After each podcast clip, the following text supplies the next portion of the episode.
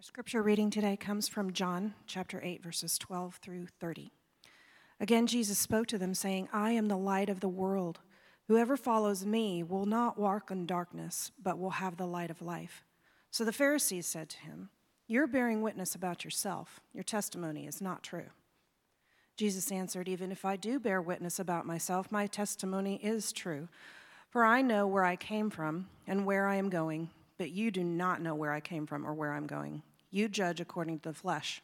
I judge no one. Yet even if I do judge, my judgment is true, for it is not I alone who judge, but I and the Father who sent me. In your law, it's written that the testimony of two people is true. I'm the one who bears witness about myself, and the Father who sent me bears witness about me. And they said, Where is your Father? Jesus answered, You neither know me nor my Father. If you knew me, you would know my Father also. These words he spoke in the treasury as he taught in the temple, but no one arrested him because his hour had not yet come. So he said to them again, I am going away, and you will seek me, and you will die in your sin. Where I am going, you cannot come. So the Jews said, Will he kill himself, since he says, Where I'm going, you cannot come? He said to them, You are from below. I am from above. You are of this world. I am not of this world. I told you that you would die in your sins, for unless you believe that I am he, you will die in your sins. So they said to him, Who are you? Jesus said to them, Just what I have been telling you from the beginning. I have much to say about you and much to judge, but he who sent me is true, and I declare to the world that I have heard from him.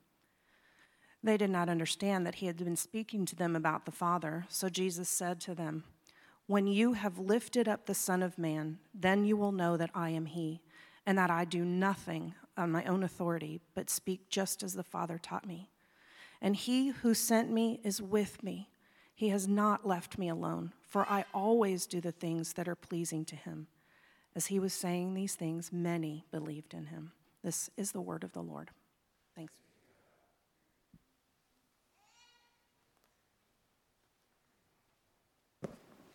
I guess you already sat down. I'm Tom. Welcome to the Leawood Campus of Christ Community. We're so glad you're here today. I hope you're having a good summer. One thing I love is sunrises and sunsets. How about you? It's just one of my favorite parts of life. And if I'm honest, every day I wake up, I take the sun for granted. How about you? You know, all of us assume we bank our lives that even behind that dark, cloudy day, that pouring rain, that intense snow, whatever it is, that the light is still there. We all take it for granted, right? But have you ever thought about what would happen if the sun stopped shining? You ever thought about that? Well, there's a fascinating article in Discovery, August 2019, actually, that raises that question. What would happen if the sun disappeared? And there is this intense, chilling description of our world. Let me give you just a little sampling of that. First of all, these scientists say there'd be total darkness in 8 minutes. I guess that's how long it takes for light to get to the sun. Then, quote, within a few days, however, the temperature would begin to drop, and any humans left on the planet's surface, that's you and me, would die soon after. Within 2 months, the ocean surface would completely freeze over. But it would take another 1,000 years for our seas to freeze solid from top to bottom. By then, however, they write, the atmosphere would collapse, radiation would seep in, and the Earth would be an inhospitable wasteland, drifting aimlessly through space. Doesn't that encourage you this morning? That's really intense, isn't it? I've just never read anything like that. If the sun stopped shining, our Earth would be this dark, lifeless, inhabited planet. But it is this backdrop, this metaphor of sun and light, where our text takes us this morning. Here we encounter one of the most important truths of the universe, a truth that is the bedrock of reality, and that is this: without Jesus, the light of the world, we are in darkness. This is the bold truth Jesus proclaims as he is confronted by the religious aristocracy of the first century. So if you have a Bible, turn with me to the Gospel of John, chapter 8. It goes Matthew, Mark, Luke, and John if you're newer to the Bible. Now, as a church family, we are exploring the Gospel of John. And I've said often through the series, this is the most read book and translated book in human history. It's truly a place of extraordinary brilliance. We've entitled this series, Signs, because the literary framework, or at least part of it, the structure, is it's built around 7 signs. In our text, we're going to explore today the sign of life, that is, of Jesus being the light of the world. And we're going to zero in primarily on verse 12.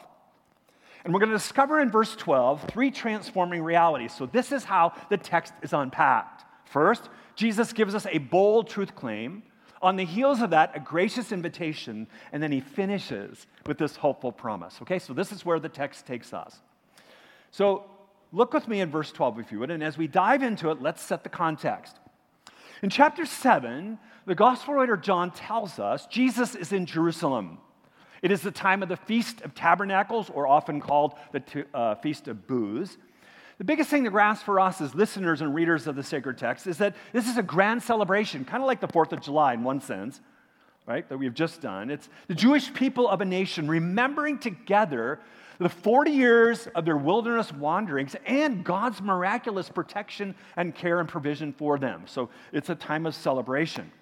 And during this feast in Jerusalem, there was a party, in a sense, that went late into the night. And to do that, there were 4 huge lamps that would be lit in the temple's outer court.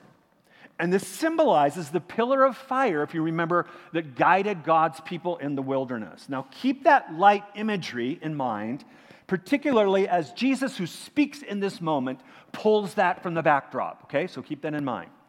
In chapter 7, if you looked earlier, Jesus speaks about living water that quenches human spiritual thirst.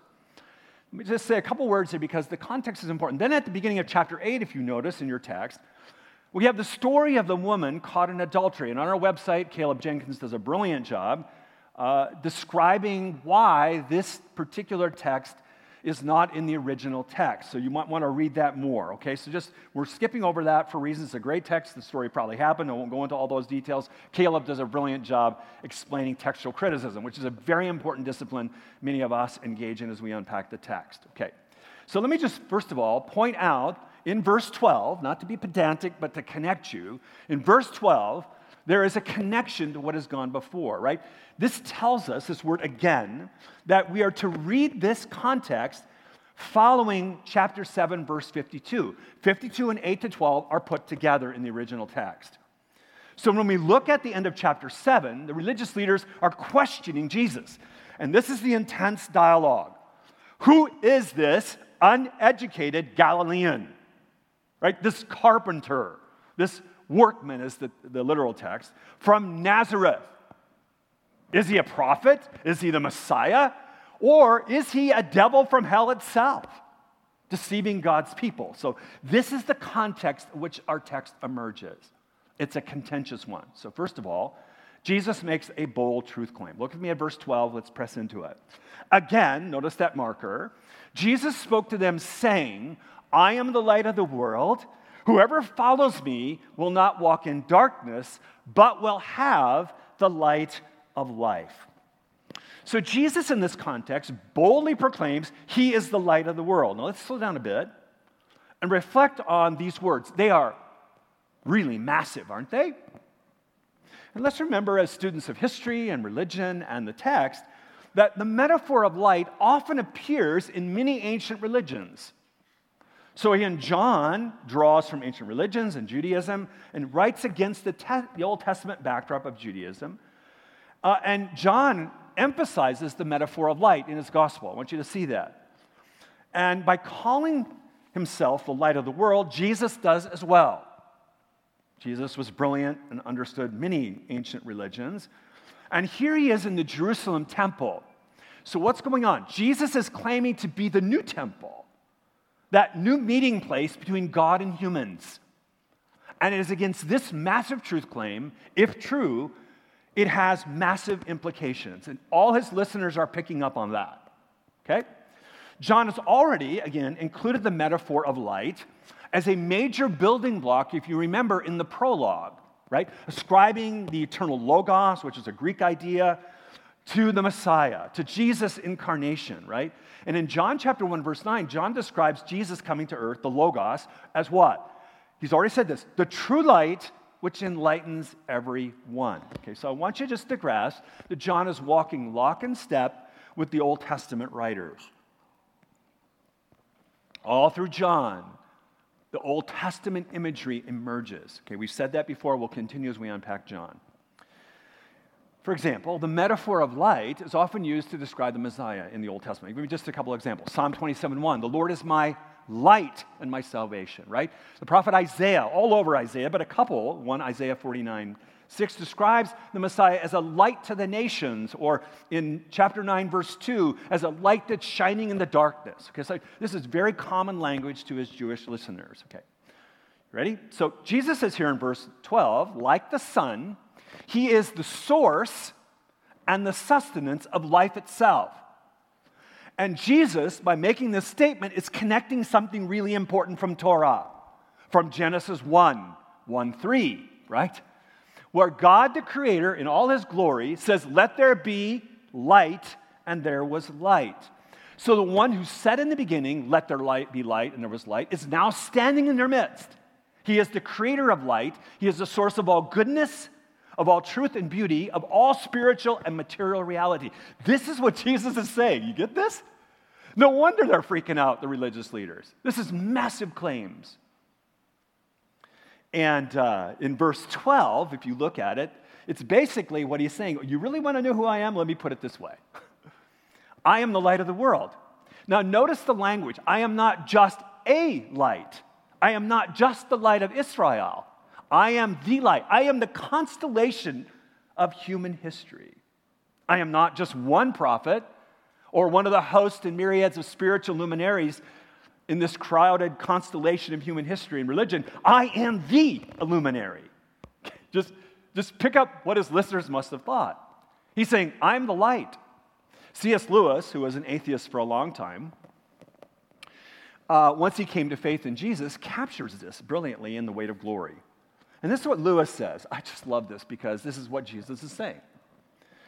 Lewis said, I believe in Christianity as I believe, notice his metaphor, that the sun has risen. Not only because I see it, right? But by it, I see what? Everything else. This is what Jesus is saying here. No wonder his listeners, his Jewish devout religious listeners are freaking out, right? So when we stop to think about this metaphor of light in the physical world, right, we understand, all of us intuitively, that without light, we can't see anything. I don't know if you've ever been in total darkness. You ever been into a cave? You know, I have, when the light's gone off. Let me tell you, you don't forget that moment. It's eerie, it's frightening, it's terrifying. I was reminded of this truth recently. It wasn't total darkness, y'all, but it was the most darkness I've been in a long time. My bride Liz and I spent a week in Utah, which is awesome, going to Zion and Bryce National Parks. If you've never been there, they're incredibly beautiful. They're beautiful in the day, but what I love most is standing on the rim of Bryce and other places at night. Bless you. If you are a stargazer, if you love astronomy, this is the place to go. People come from all over the world to watch the stars there. And we were there when the Milky Way was bursting forth in the southwestern sky at 3 a.m. And yes, Liz and I got up to see it. It was so stunning, right? But when we walked to that place where we were going to watch the stars, the billions of stars, and we couldn't see our hand in front of us. It was the perfect conditions for stargazing, right? But on that dark night, I was reminded again of this truth, that only light can push back darkness. Only light. In the dark of night, isn't it true? We can't see where we're going. In the dark, we feel deeply lost. In the dark, we grope around to find our way. And without light, we simply cannot see what is true, what is good, and what is beautiful. This is the spiritual reality that Jesus paints on the canvas of time and space. right in front of their eyes. And they hear Jesus' shocking truth claim. These religious leaders bluntly tell them, look at verse 13. He basically says, what you claim is not true, Jesus, and why? Because the Old Testament, Torah, required corroborating witnesses. And he said, you don't have witnesses. Your testimony is not valid. And then he goes on, yeah, I'm a witness and my father's a witness. But he points to his origin. You can look more at that in his relationship with the Heavenly Father. That's the focus. But this sets off this more intense dialogue with the religious leaders. And I want you to notice in verse 25, you remember, if you've studied the Gospel of John, John tells us in chapter 20:31, the purpose of his book, that you may know who Jesus is and believe in him. And here you have the explicit question. Okay? I mean, the brilliance of John. Do you see it? Right in the text, there's this explicit statement that guides his whole book trajectory. Do you see it? And explicitly, they say it. Verse 25, who are you? That's the big question, isn't it? For all of John, from the beginning to end. Eugene Peterson, as he often does in The Message, says it beautifully in more common English. He frames it like this, just who are you anyway? And let me just add a little more common language to English. Who do you think you are?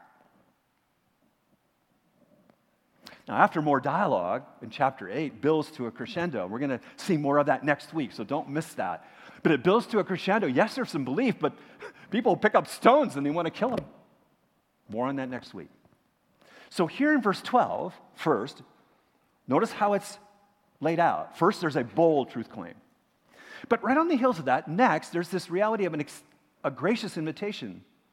Jesus says here in verse 12, notice, I am the light of the world. Whoever follows me will not walk in darkness. Every word is really important, but will have the light of life. Okay, so let's unpack that a little bit. Jesus asserts the only way out of darkness is to follow the light. And the good news is that there is a way out of darkness. Jesus' light is available, notice the text, to everyone. Notice, to all who follow me, whoever follows me. That is to become his disciple. Those who follow and obey him and abide in deepening intimacy with him. That is what Jesus is describing. And again, the gospel writer Matthew captures Jesus giving more texture to this. And what we often call here at Christ Community, the Great Invitation, Matthew 11, verses 20 through 30, Jesus says, all right, come to me. All who are weary and heavy laden, I will give you rest. Rest is the picture of Genesis, of the creation life that we were designed to live, the life we long to live. Only in Jesus can that be the case. Only can he push out the darkness. Right? Isn't that amazing? How do we do that? We take his yoke, and that's a picture of apprenticeship. And we learn from him. This is the picture that we are given here in different language. Jesus is saying, this is the path of discipleship. It's the path of walking in the light. And only when we do that can darkness be pushed aside.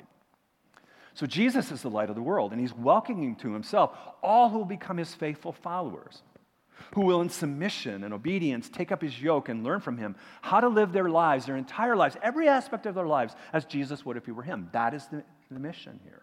That is the welcome. Of course, Jesus welcomes curious seekers. And we see that in the Gospels. But he is looking for all-in followers. Only when we become disciples to Jesus will the darkness in our world, in our minds, in our hearts, our bodies, be pushed back by the light.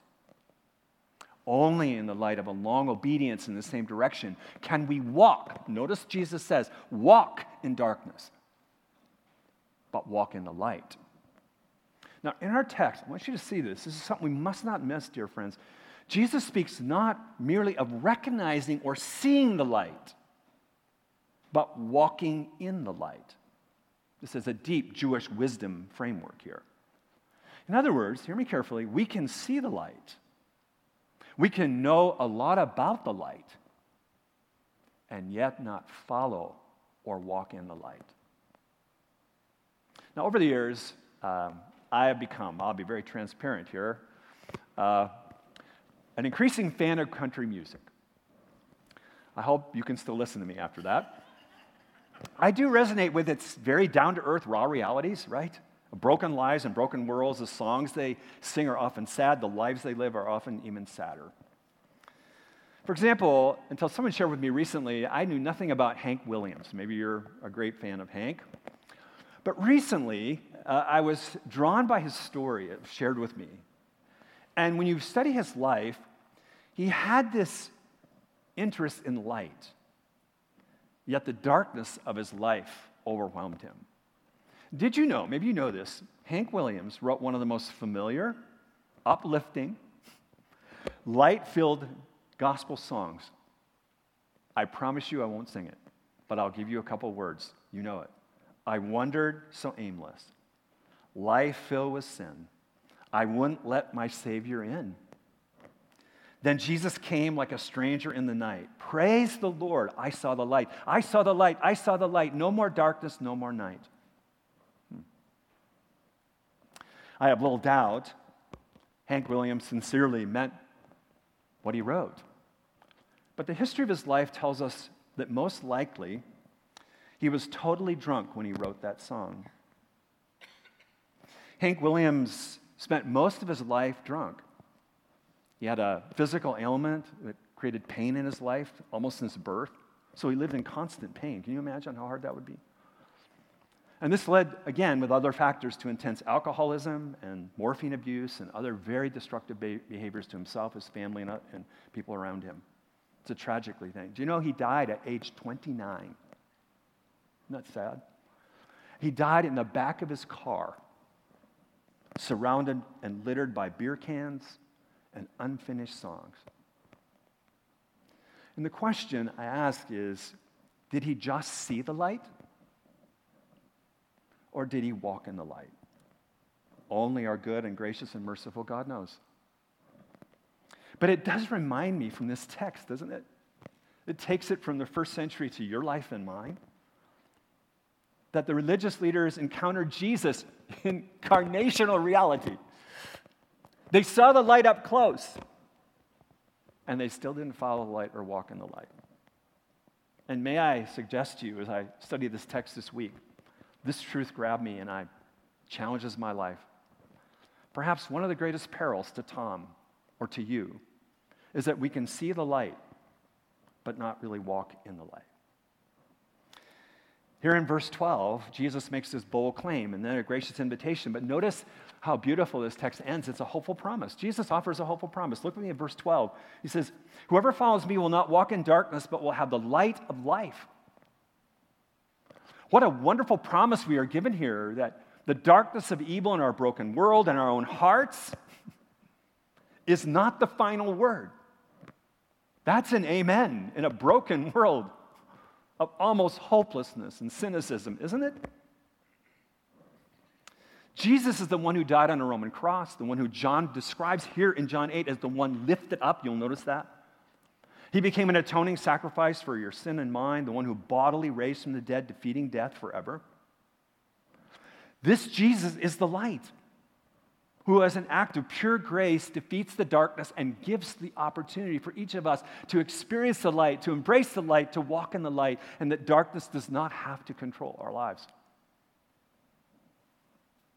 And Jesus will describe in John 10:10 that he is the light and life, and only in him can we have life abundantly now and for eternity. We walk in the light, though, not only as individuals, but as a local church community of apprentices of Jesus that are indwelled and empowered by the Holy Spirit. Walking in the light is not merely an individual enterprise, it is a collective one in local church community. Writing later with these words clearly in mind, the same writer, John, writes in an epistle called the First Epistle of John. And we read these words in 1 John 5-7. This is the message we have heard from him, Jesus, and proclaim to you that God is light, and in him there is no darkness at all. If we say we have fellowship with him or intimacy with him, we walk in what? Darkness. And we lie and do not practice the truth. But if we walk in the light, as he is in the light, we have fellowship with one another, and the blood of Jesus, his son, cleanses us from all sin.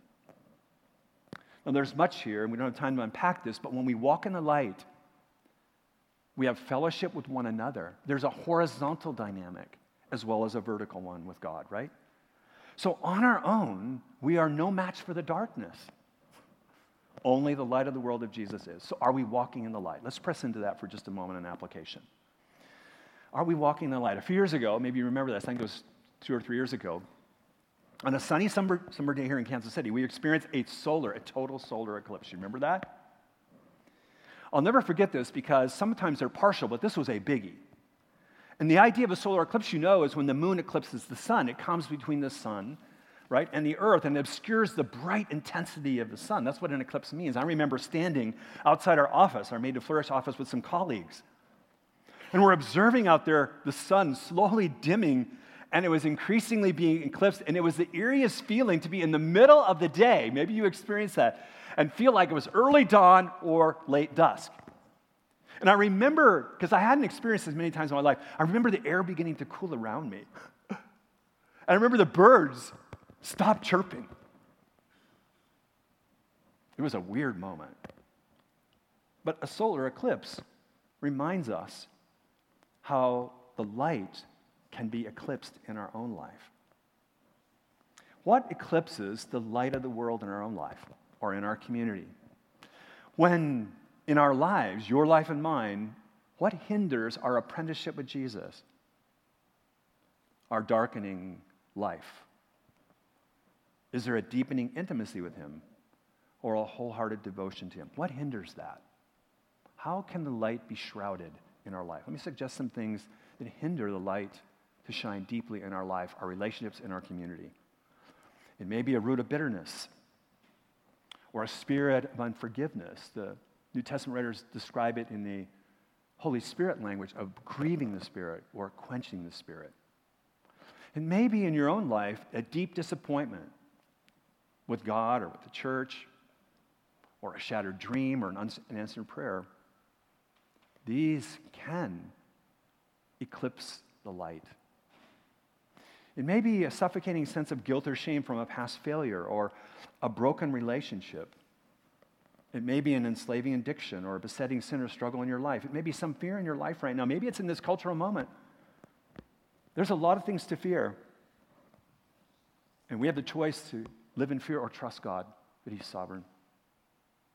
It may be disordered loves in your life. It may be a distracted life, an overly busy, hurried life. These can all eclipse the light. And the darkness in our hearts is given greater potency when we try to dismiss it, ignore it, or hide it. One of our great eclipsing tendencies, isn't this true? To hide our failures, our shame, our guilt, our struggles, is to not let the light of gospel, grace, and truth shine on it each day. And to not allow other followers of Jesus who are in community with us to be that healing conduit of light in our lives. Think with me for a moment. Would you just, a couple questions, and if you are continuing in the Form.life journal, I encourage you to write a couple of these questions down and reflect on this week. Where are you allowing darkness of guilt, shame, fear, anger, worry, bitterness to shroud the light of Jesus' truth and grace in your life and in your relationships? I'd love for you to write that down this week and begin to reflect on that in prayer. What is eclipsing the light in your life? Where are you walking in darkness instead of light? Where am I? And when you realize what the Spirit of God is speaking to you, will you then in repentance and transparency and trust bring that out into the light of Jesus' healing grace? 1 John 1, 5-7 reminds us that if we confess our sin, He is faithful to forgive our sin and to cleanse us from all unrighteousness. So are we walking in the light? But there's another question that I think we should ask. How are we reflecting that light? How are we reflecting that light? See, Jesus declared in the Scriptures, He is not only the light of the world, but us as His disciples would be His light to a dark world. That we would reflect His light to a dark world. Jesus describes this in the strongest language in Matthew 5, in the most famous sermon He ever gave that we have recorded. Matthew 5, these are Jesus' words. You are what? The light of the world. A city set on a hill cannot be hidden, Nor do people light a lamp and put it under a basket, but on a stand. And it gives light to all in the house. In the same way, let your light shine before others. Literally, the imperative is shine your light so that they may see your good work and glorify your Father who is in heaven. Jesus is saying to us, not just as individuals, that's important, but together as the local church, that we together shine as light. You know, one of the great services at Christ Community that reminds us that is our Christmas Eve candlelight and silent night services. I love that because it's such a visual reminder when we light candles together in this dark space, right? One light starts, and when the whole sanctuary is filled with candles, it shows our collective luminosity to a dark world. But we also shine Jesus' light individually. I'd like to press into that and our application a bit. Notice Jesus doesn't say you might be the light of the world. You are in creation and redemption light. That is your identity in Christ, in gospel truth. And that means individually, wherever we go, in all that we do, in everything we say, in every attitude we express, and with everyone we meet, Paul describes us as ambassadors for Jesus. Each one of us is light to others. Wherever God has called us in our Monday worlds, where we live, work, play, study, at school, wherever. So the question for us is, how do we shine our light? Primarily, Jesus says, by what we do. Yes, our words matter. Actions and attitudes matter. But notice he says, as people see your good works. And here this Greek text word means not just works of spiritual charity. That is good.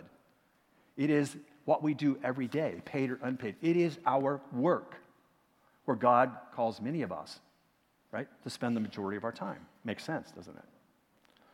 So the primary focus of good works here is the paid and unpaid work we do every day in serving others and loving our neighbors. Where is God calling you to reflect his light this week? In how he's called you, paid, unpaid, whatever your calling is, whatever your service, whatever your stage of life, to love your neighbor and be a faithful presence for God. Where is that? That's the primary way we shine our light. But there is another way we shine our light as well that I think we often miss. And that is in our public square. Both, as we've said recently, we are citizens of God's kingdom and of our nation. And we are called as his people to be salt and light.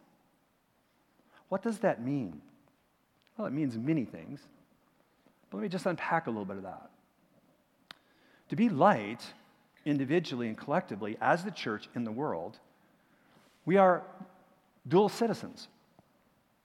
And each one of us, right, have opportunities and stewardships to bring God's ideas, his moral ways, and persuasion in public discourse. Now, again, we do that with Christ-likeness. Let me highlight that. With love and respect. But we have a role in here. It might mean for some pursuing public office or supporting that as individuals, or public service of some kind. And let me say this again because I think it needs to be said. And in our democracy, that means we are privileged, incredibly privileged, to be involved. And that means that we are to be informed and to vote. Think about this. What difference would it make in having more just laws, having more shalom, more protection for the vulnerable and marginalized if Christians voted? Of course, I hear, what matters most is change heart. Of course. But changing laws and public policy matter too. Edmund Burke spoke across time, timeless wisdom. The 18th century Brit. He said this, all it takes for evil to triumph is what? For good people to do nothing. And when it's darkest in a culture, light shines brightest. So we are to be his light wherever we are, whoever we're with, in our workplaces, in our families, our neighborhoods, and yes, in the public square. Jesus says to each of us, I am the light of the world. And you and I are living and breathing witness to the world around you of the goodness of God and the hopeful transformation of the gospel. Will we walk in the light? Will we reflect the light? Will our lights brightly shine in our dark world? I remember as a little boy in Sunday school, Mrs. Johnson, my third grade teacher, she was awesome. And she would gather us around and sing this little song. It's the most profound song imaginable. She reminded each of us that we were light, that we were to walk in the light and shine that light to our friends at school, in our families. You remember that song? This little light of mine, I'm going to let it shine. I'm going to let it shine, this little light of mine. There are no more profound words. Let's pray. Lord Jesus, thank you that you are the light of the world in the midst of the darkness of our own lives, our sin, our brokenness, that you are the light of the world that is so desperately needed in a world of often hopelessness and violence and cynicism and despair. Lord, help us to be that light, to shine your light with love and grace and truth in this moment, in our cultural moment, in our world, for your glory and your praise. God's people said, amen.